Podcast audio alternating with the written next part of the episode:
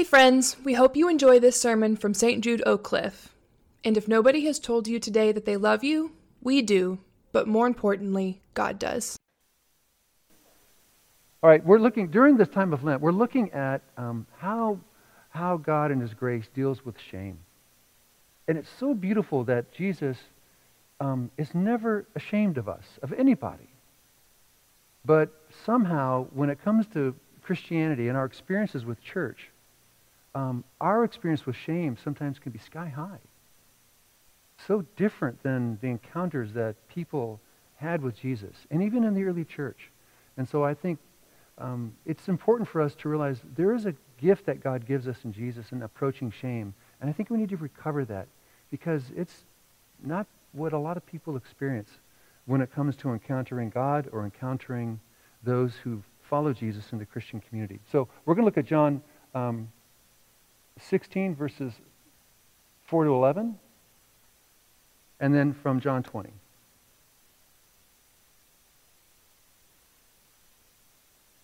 John 16, verses 4 to 11. But I have said these things to you so that when their houses come, you may remember that I told you about them.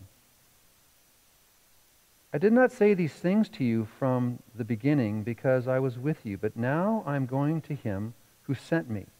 Yet none of you asks me, Where are you going? But because I have said these things to you, sorrow has filled your hearts. Nevertheless, I tell you the truth. It is your advantage that I go away. For if I do not go, the advocate will not come to you. But if I go, I will send him to you. And when he comes, he will prove the world about sin and righteousness and judgment, and about sin, because they do not believe in me, about righteousness, because I'm going to the Father and you will see me no longer. About judgment, because the rule of this world has been condemned. I still have many things to say to you, but you cannot bear them now. When the Spirit of truth comes, he will guide you into all truth. For he will not speak on his own, but will speak whatever he hears, and will declare to you the things that are to come. He will glorify me, because he will take what is mine and declare it to you. And now, John chapter 20, verses 19 to 31. These are some of my most favorite verses in all of Holy Scripture. And we're going to look at these through this lens of uh, different kinds of shame and how this may have been in, present in that, just really thick in that room. This is the upper room, by the way. This is the day of the resurrection. The apostles um, didn't believe that Jesus was risen, and then Jesus walks into the room. And so we're going to look at it from three different vantage points of shame. John chapter 20, verses 19 to 31.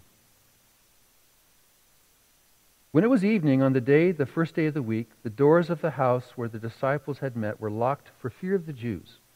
And Jesus came and stood among them and said, Peace be with you. And after he said this, he showed them his hands and his side. Then the disciples rejoiced when they saw the Lord. Jesus said to them again, Peace be with you, and as the Father has sent me, so I send you. And when he said this, he breathed on them and said to them, Receive the Holy Spirit. If, forgive, if you forgive the sins of any, they are forgiven. And if you retain the sins of any, they are retained. But Thomas, who was called the twin, one of the twelve, was not with them when Jesus came. So the other disciples told him, We have seen the Lord. But he said to them, Unless I see the mark of the nails in his hands, and put my finger in the mark of the nails, and my hand in his side, I will not believe. A week later, his disciples were again in the house, and Thomas was with them. And although the doors were shut, Jesus came and stood among them and said, Peace be with you. Then he said to Thomas, Put your finger here and see my hands. Reach out your hand and put it in my side. Do not doubt, but believe. Thomas answered him, My Lord and my God. And Jesus said to him, You have believed because you've seen me. Blessed are those who have not seen and yet have come to believe. Now, Jesus did many other signs in the presence of his disciples, which are not written in this book. But these are written so that you may believe that Jesus is the Messiah, the Son of God, and that through believing you may have life in his name. This is the Holy Scripture. Let's pray. Father, may the words of my mouth and the thoughts and the meditations of all of our hearts and minds be pleasing to you, our Lord and Redeemer. Amen. Um, we come from Presbyterian roots. We are now um, a participating church. We work with other churches of many denominations, but we come from Reformed and Presbyterian roots, the PCA. And so a lot of my friendships with pastors are still in what's called the PCA. I love my brothers and sisters in the PCA. 20 years ago, I was in a group of nine pastors. I was the oldest, even 20 years ago. And I'm still in this group. Nine of us get together, well, eight of us now. We get together once a year, twice a year, um, to be with each other, to pray, um, uh, make fun of each other, and help each other just walk this strange journey in our vocation. Of the nine pastors, and I'm the oldest, only two are full time pastors.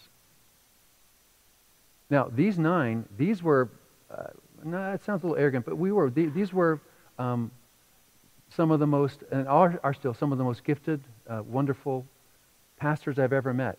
All of them church planters. So means that they, they were men of, adventure. They're going to New York and Chicago and Florida, and I was in Santa Fe. And so we all got together like, yeah, we're on a fire for Jesus. But of these nine, and they all laughed like, uh, when we met you, Mark, we, t- we would never take a bet that you were the one that would last longer than us. Like, we thought, dude, you're going to be out earlier than the rest of us. They couldn't believe it. But the other seven, no. Two of them are still involved in Christian ministry, but the rest of them are done. They're done. And it's not, it's not because they're done because um, they had major crises in their life. They're done because the job is not what they thought it would be. They were disillusioned. What they thought the church would be, what they thought ministering to people would be, they had no idea. And they just said, and we're done. But we still meet as a group. So I, I say that because I think you know people, maybe you have people in your life who are done, who are done with church. It's not what they thought it would be. They had to get out because they experienced things that they shouldn't have experienced. Um, I think one of the reasons that my friends left is because uh, of how they experienced shame as pastors and how people approach them. Their theology of shame. We didn't talk about it much. And shame is this feeling of, you know what it is? It's like, oh, I'm caught. When you're caught, like, oh, I done something wrong. Who's going to, is someone going to cover me? Is someone going to help me? Is someone going to make fun of me? Um, I think they got out because of shame. And I think a lot of people have difficulty with church because of shame. Um, these guys in this upper room, can you imagine what they may have felt that day? Uh, let, let, me go back. Just remember, um, Jesus was not resuscitated. He was dead. Their relationship with Jesus ended on Good Friday. We, we, have, we don't think about that. We don't, we don't think about, well, they still, they, you know, they were grateful for him. They still had pleasant thoughts in their minds. But the, the reason that their relationship with him died is that it was no longer mutual. He wasn't there anymore. If you've gone to a funeral and you grieve someone that, you, that died, you can still say, well, I, I, still, I still think about them. I, I may pray to God for them. I, I have pleasant thoughts, or I may have um, mixed thoughts because we never were able to reconcile. But your relationship has ended because you can't talk to them anymore. It's over. Does that make sense? And even that makes you angry. But with the, the apostles, their relationship ended on Good Friday. And what's very interesting, Jesus told them, I will rise from the dead in three days. They, they didn't believe him. They had a woman, Mary, who met Jesus at the empty tomb, and she was the first preacher of the resurrection, and she went to the apostles and said, He's not dead, he's risen. Luke tells us that John and Peter actually went to the tomb where were the others? Huh. I guess they didn't care. Two went. They didn't find him. They also didn't go looking for him. And then they locked themselves in a room. And they were afraid. Because now their friend that they were grieving is not resuscitated, he's back.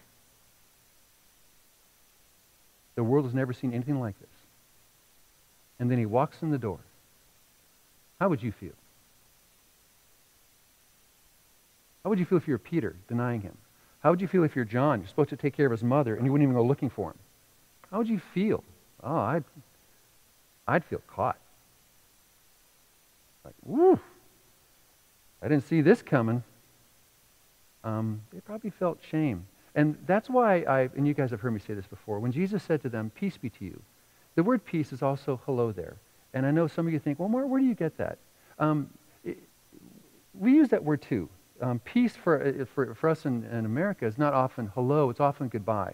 Especially like back in 1972, like, peace, dude, see ya, right? It's a way of, uh, it's a way of saying blessings and salutations, of grace and peace to you. So sometimes the word peace is just a way of greeting someone or saying goodbye.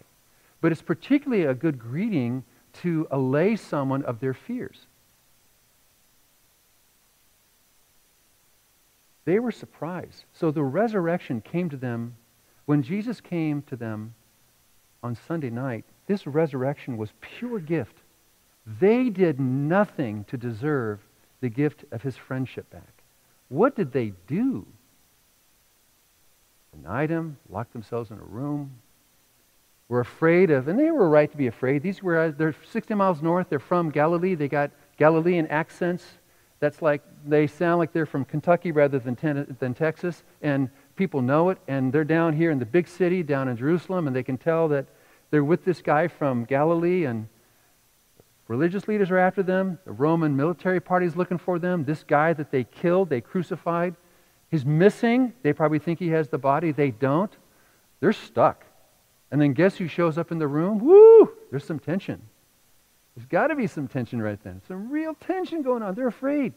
And Jesus doesn't walk in there and go, well, well, well. No. He does what my sister does. He went, hello. Hello. Relax, relax. Calm down, calm down, calm down. Peace be to you. And they were so shocked. So I'm going to give you three vignettes to think about. Um, they were caught. They were caught in their hypocrisy.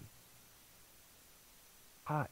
Now, why do I say that? I want to read to you one verse out of uh, Luke chapter 24, something that we forget about. We know that Mary was the first one to see Jesus alive. Mary came and found them and told them, He's alive. He told the leaders of the Christian community, St. Peter, St. John, St. James, St. Matthew. He told all those saints that he was alive. And this is what the saints did. This is Luke chapter 24.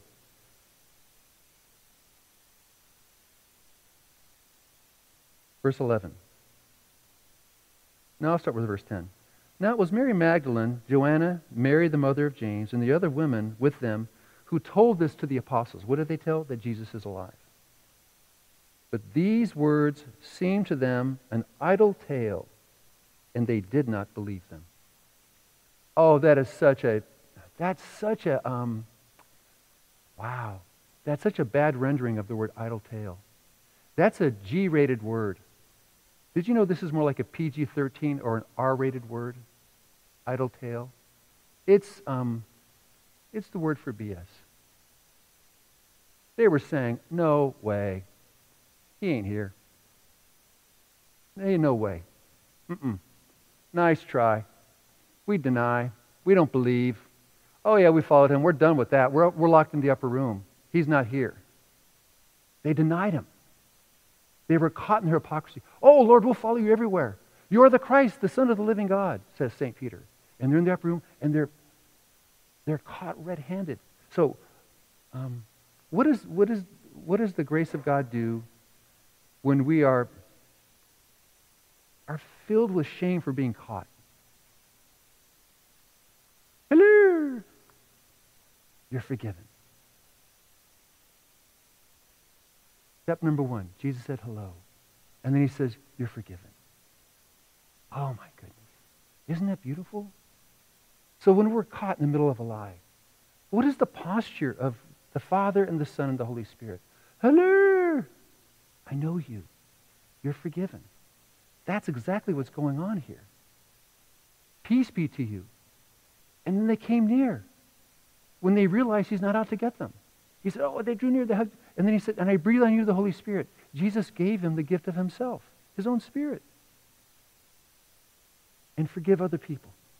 And don't retain their sins. Don't retain their sins because you won't be forgiven. Don't forgive. Forgive. So the resurrection comes as gift and it comes as forgiveness to those who are experiencing shame, especially shame of being caught as a hypocrite. I find that so encouraging. They were hypocrites. Mary, I saw Jesus. St. Peter, St. John, St. Matthew, get out of here. What a joke. He's here. Hello. You're forgiven. Oh, why don't we do that? That's who our God is.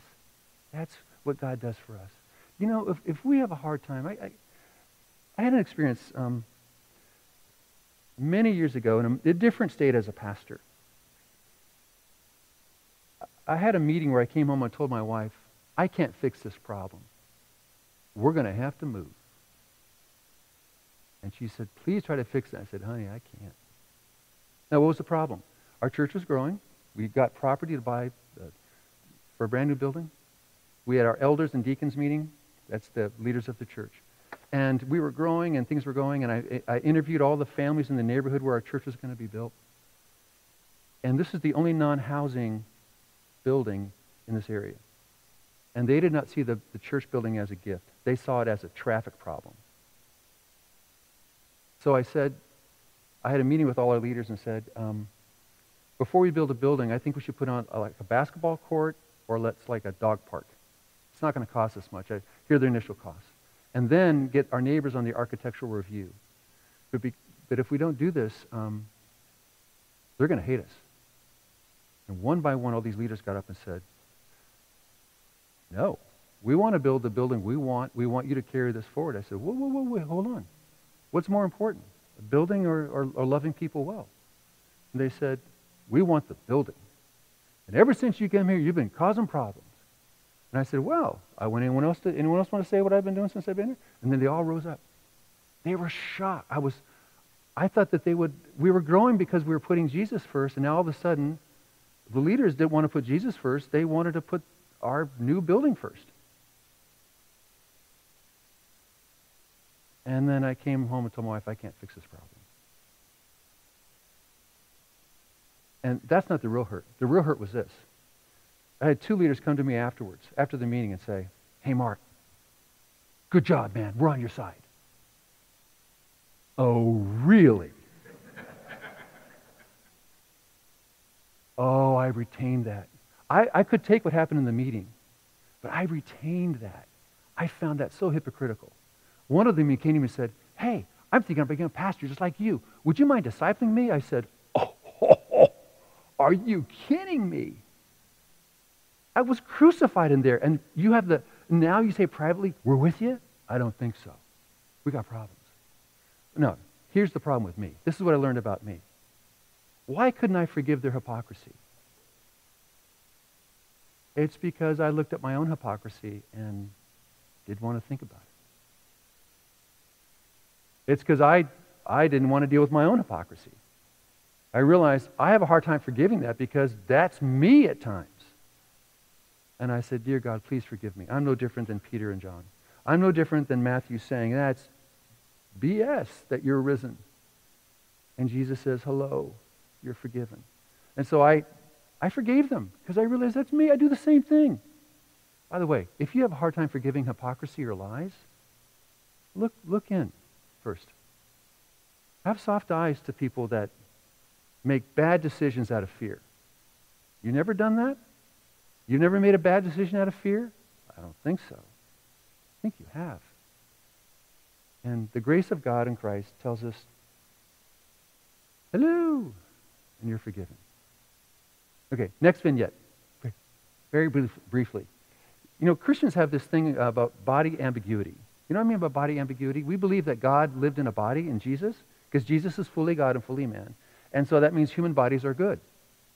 Um, Fra Angelico is a very famous Italian painter, and when he realized, uh, he's the one that paints those paintings of babies that are angels, like chubby angels. They're all naked babies. You ever seen those paintings? Very famous uh, monk. Uh, because he realized that God made the body beautiful and that there's no body shame.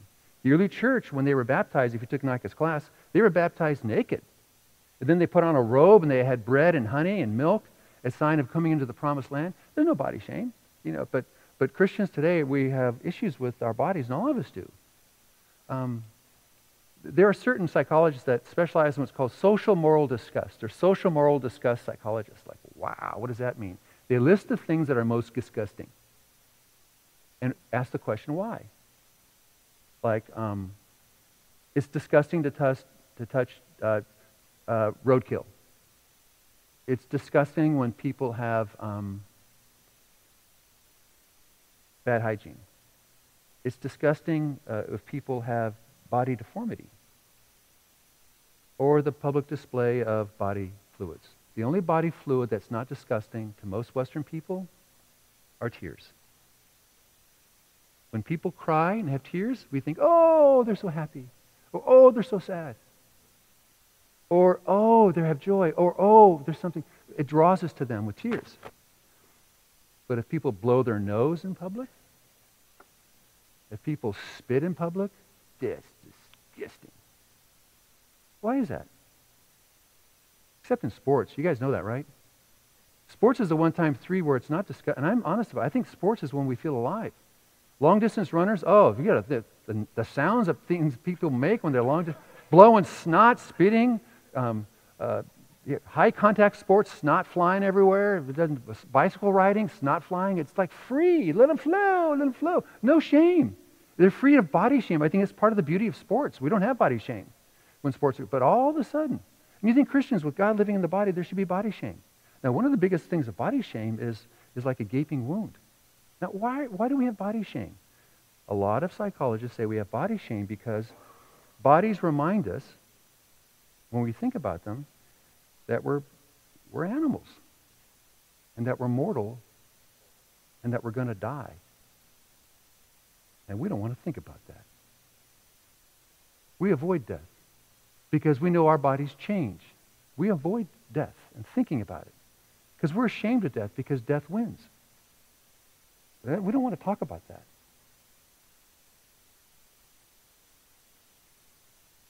I, I, I read, I have a, um, an acquaintance. He's a, he is one of these social, moral, disgust psychologists, a Christian man. And he was in a bookstore one day and he said, I'm not ashamed of my body. Jesus has a body, and his body was resurrected from the dead. And I have to blow my nose, and I'm in Half Price Books, and I'm not going to go outside. I'm a Christian. And he just blew his nose really hard and loud and said, I'm not ashamed of my body and my body fluids because I, am not afraid to be reminded of my death. And I thought, oh, that's so refreshing.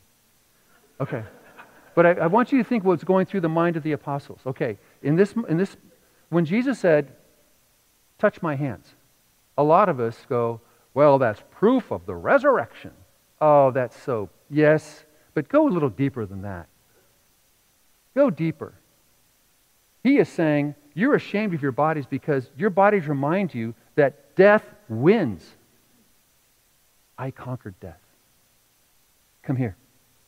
Don't be afraid of it. Don't be, no body shame. See this? I am alive. No body shame. That changed everything for them. Because they realized, now, that means like, well, they had a positive body image, Mark? Yeah, I think so. But more than that, they realized they're not afraid to think about death because death no longer holds power over them. That's why they risked their lives. That's why they risked their lives. So, to those of you, and all of us, that ever experienced body shame, because our bodies betray us. Our bodies get, uh, they get asthma, and they get cancer, and they get decay, and they get all kinds of stuff. By the way, do you think Jesus ever had asthma? You think he ever got gassy? Oh, Mark, don't say that. Yes, I'm going to say it. You know why? He's a human being, and he experienced everything you did, and he overcame it through his death and resurrection. He's one of us. He's not ashamed of the body. And for any one of you, men or women, boys or girls, that ever experienced body shame, what does Jesus say to you? He says, hello. Peace be to you. Put your hands right here. No body shame. Isn't that beautiful? No body shame. I made you. I've got you, even when you're failing. I am the life and the resurrection. I have overcome death. Don't be afraid to think about it. I'm with you. Put your hands right here, is what he told them. He deals with shame in the most beautiful ways. He overcomes it. So beautiful. Okay, one last thing about shame. There's many more, but what about ashamed of the people that love you the most? You know what struck me about this whole thing in the upper room? A couple days earlier on Thursday, Jesus was at the Last Supper, and he said to his apostles, um, I, I can't wait to have this meal with you, and I can't wait to be with you again. And then they had the meal, the Last Supper, and then, and then he went to the Garden of Gethsemane, and then he sweat, which seems to be drops of blood. By the way, isn't it like a panic attack? What else would we call that today?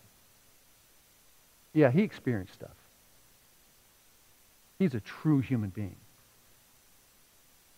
who overcame death through his resurrection because he's both God and human. He wanted to be with his friends. He couldn't wait to be with the apostles, the very ones that denied him. Peter denied him. John didn't do anything to look for him. The rest of them, they scattered and they were in the upper room. Did they want to be with him? They didn't want to be with him. Have you ever loved someone that didn't want to be with you? What's it like to be ashamed of someone that loves you and then get caught? Oh, that's hard, isn't it? They were ashamed of him. He's risen. I don't think so. And they're thinking about ways of getting out of this whole thing of what they're going to do. And then the one who loves them the most walks in the room and embraces them. Oh, my goodness. Oh, boy. What a good God he is. You know, when I was 14, um, I come from a large family. I, I remember one day my dad came home from work early. My dad's a very good athlete. And he said, hey, buddy, let's go play tennis. And I thought, yes, because I was at the age where I could start competing with my dad and beat him. And when you're 14, you like beating your dad. And I said, oh, yeah, I'll take you on, Pop. And then my little brother, Mike, who was 10, said, I want to go, Mart. And I said, no, I'm playing dad. Please let me go. Nope. You're a pain in the neck. I'm going to, I'm going to take that. I'm going to beat him. Come on, let me hit. No, he kept bugging me, bugging me, bugging me. And finally I turned to him and said, Mike, stop it. You're losing a friend. Jeez, leave me alone. No kidding. I told my little brother, you're losing a friend. And that, well, that won the argument, right? Right there. So me and my dad played, and when I got home, my mom, she laid into both of us, me and my dad, like, why didn't you let the little guy go with you? And he's crying the whole time you guys are gone. I said, yeah. And Mark, did you really say you're losing a friend? I did. Would you forgive me? Yeah, that was dumb. Sorry, Mike. Would you forgive me? And he did. 30 years later, my, my brother and I are very close. He is my best friend. 30 years later, we're together, Northern California. I do something, and he says, oh. And I made fun of him, and I said, you know, get out of here. And he goes, yeah, you're losing a friend, right? he had tears. And I said, Mike, does this still hurt? He goes, it does. And I said, oh. And we cried because I was ashamed of the one who loved me. And I never saw it. I never saw it.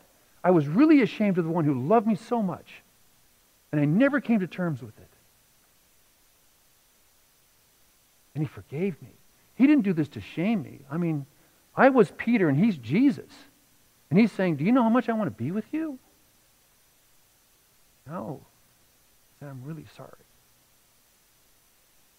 I can't imagine. I thought, oh my God, forgive me. I'm just like those guys. I'm like those St. Peters and John and Matthew. I love you, Lord. Losing a friend, you're of no use to me right now. You're of no use to me. And he comes to us and says, Peace be to you. I forgive you. Oh, look how he deals with body shame. Look how he deals with hypocrite shame. Look how he deals with shame of denying the people that love us the most. Isn't that beautiful? What he does? He forgives us. Now, I know these things are kind of hard to think about, But isn't also a, a relief? That God would love us so much that he would say to these deep sins, Peace be to you. I forgive you. And he did. And John does something that only he does. This is like pre Pentecost Pentecost. He gives these men that have done all those things to him his very best gift. He gives them the Holy Spirit. He gives them himself. Oh, the crucified and risen Lord, he crucifies our shame by carrying it, by exposing it to us and saying, I'm not ashamed of you. I'm not ashamed of you. So if he's not ashamed of, of these things that we do, we just need to be honest about them and, and not be ashamed of them either. And just in our own way, um, I think just embrace the goodness of God. Okay, what are a couple practical things just to, to close with? When you feel body shame, don't recoil, just hello. When you experience hypocrisy, like, oh, I'm going to Hello. When you realize how you failed people that love you the most, don't run from it. Hello. And then think about what Jesus did from Good Friday to Easter Sunday. And then say, wow, could that really be forgiven? Yeah.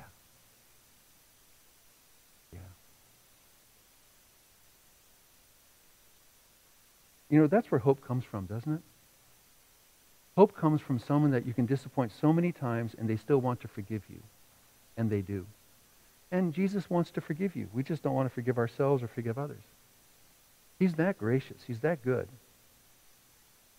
Now let's just read the Bible. Pretty clear, but we don't, we don't see what's right in front of us, like this whole stuff with shame. It's right there. It's all there in front of us. He forgives us. He forgives you. Trust him. He forgives you. And when you experience these things, don't recoil. Because that's fear. And the love of Jesus, well, that casts out that fear. Let's pray. Lord, you're so good to us. Thank you for um, showing us that in all these ways that we feel shame, you have a way of addressing them so kindly, so directly, so beautifully. Help us appropriate those things to ourselves. And we thank you in your name. Amen.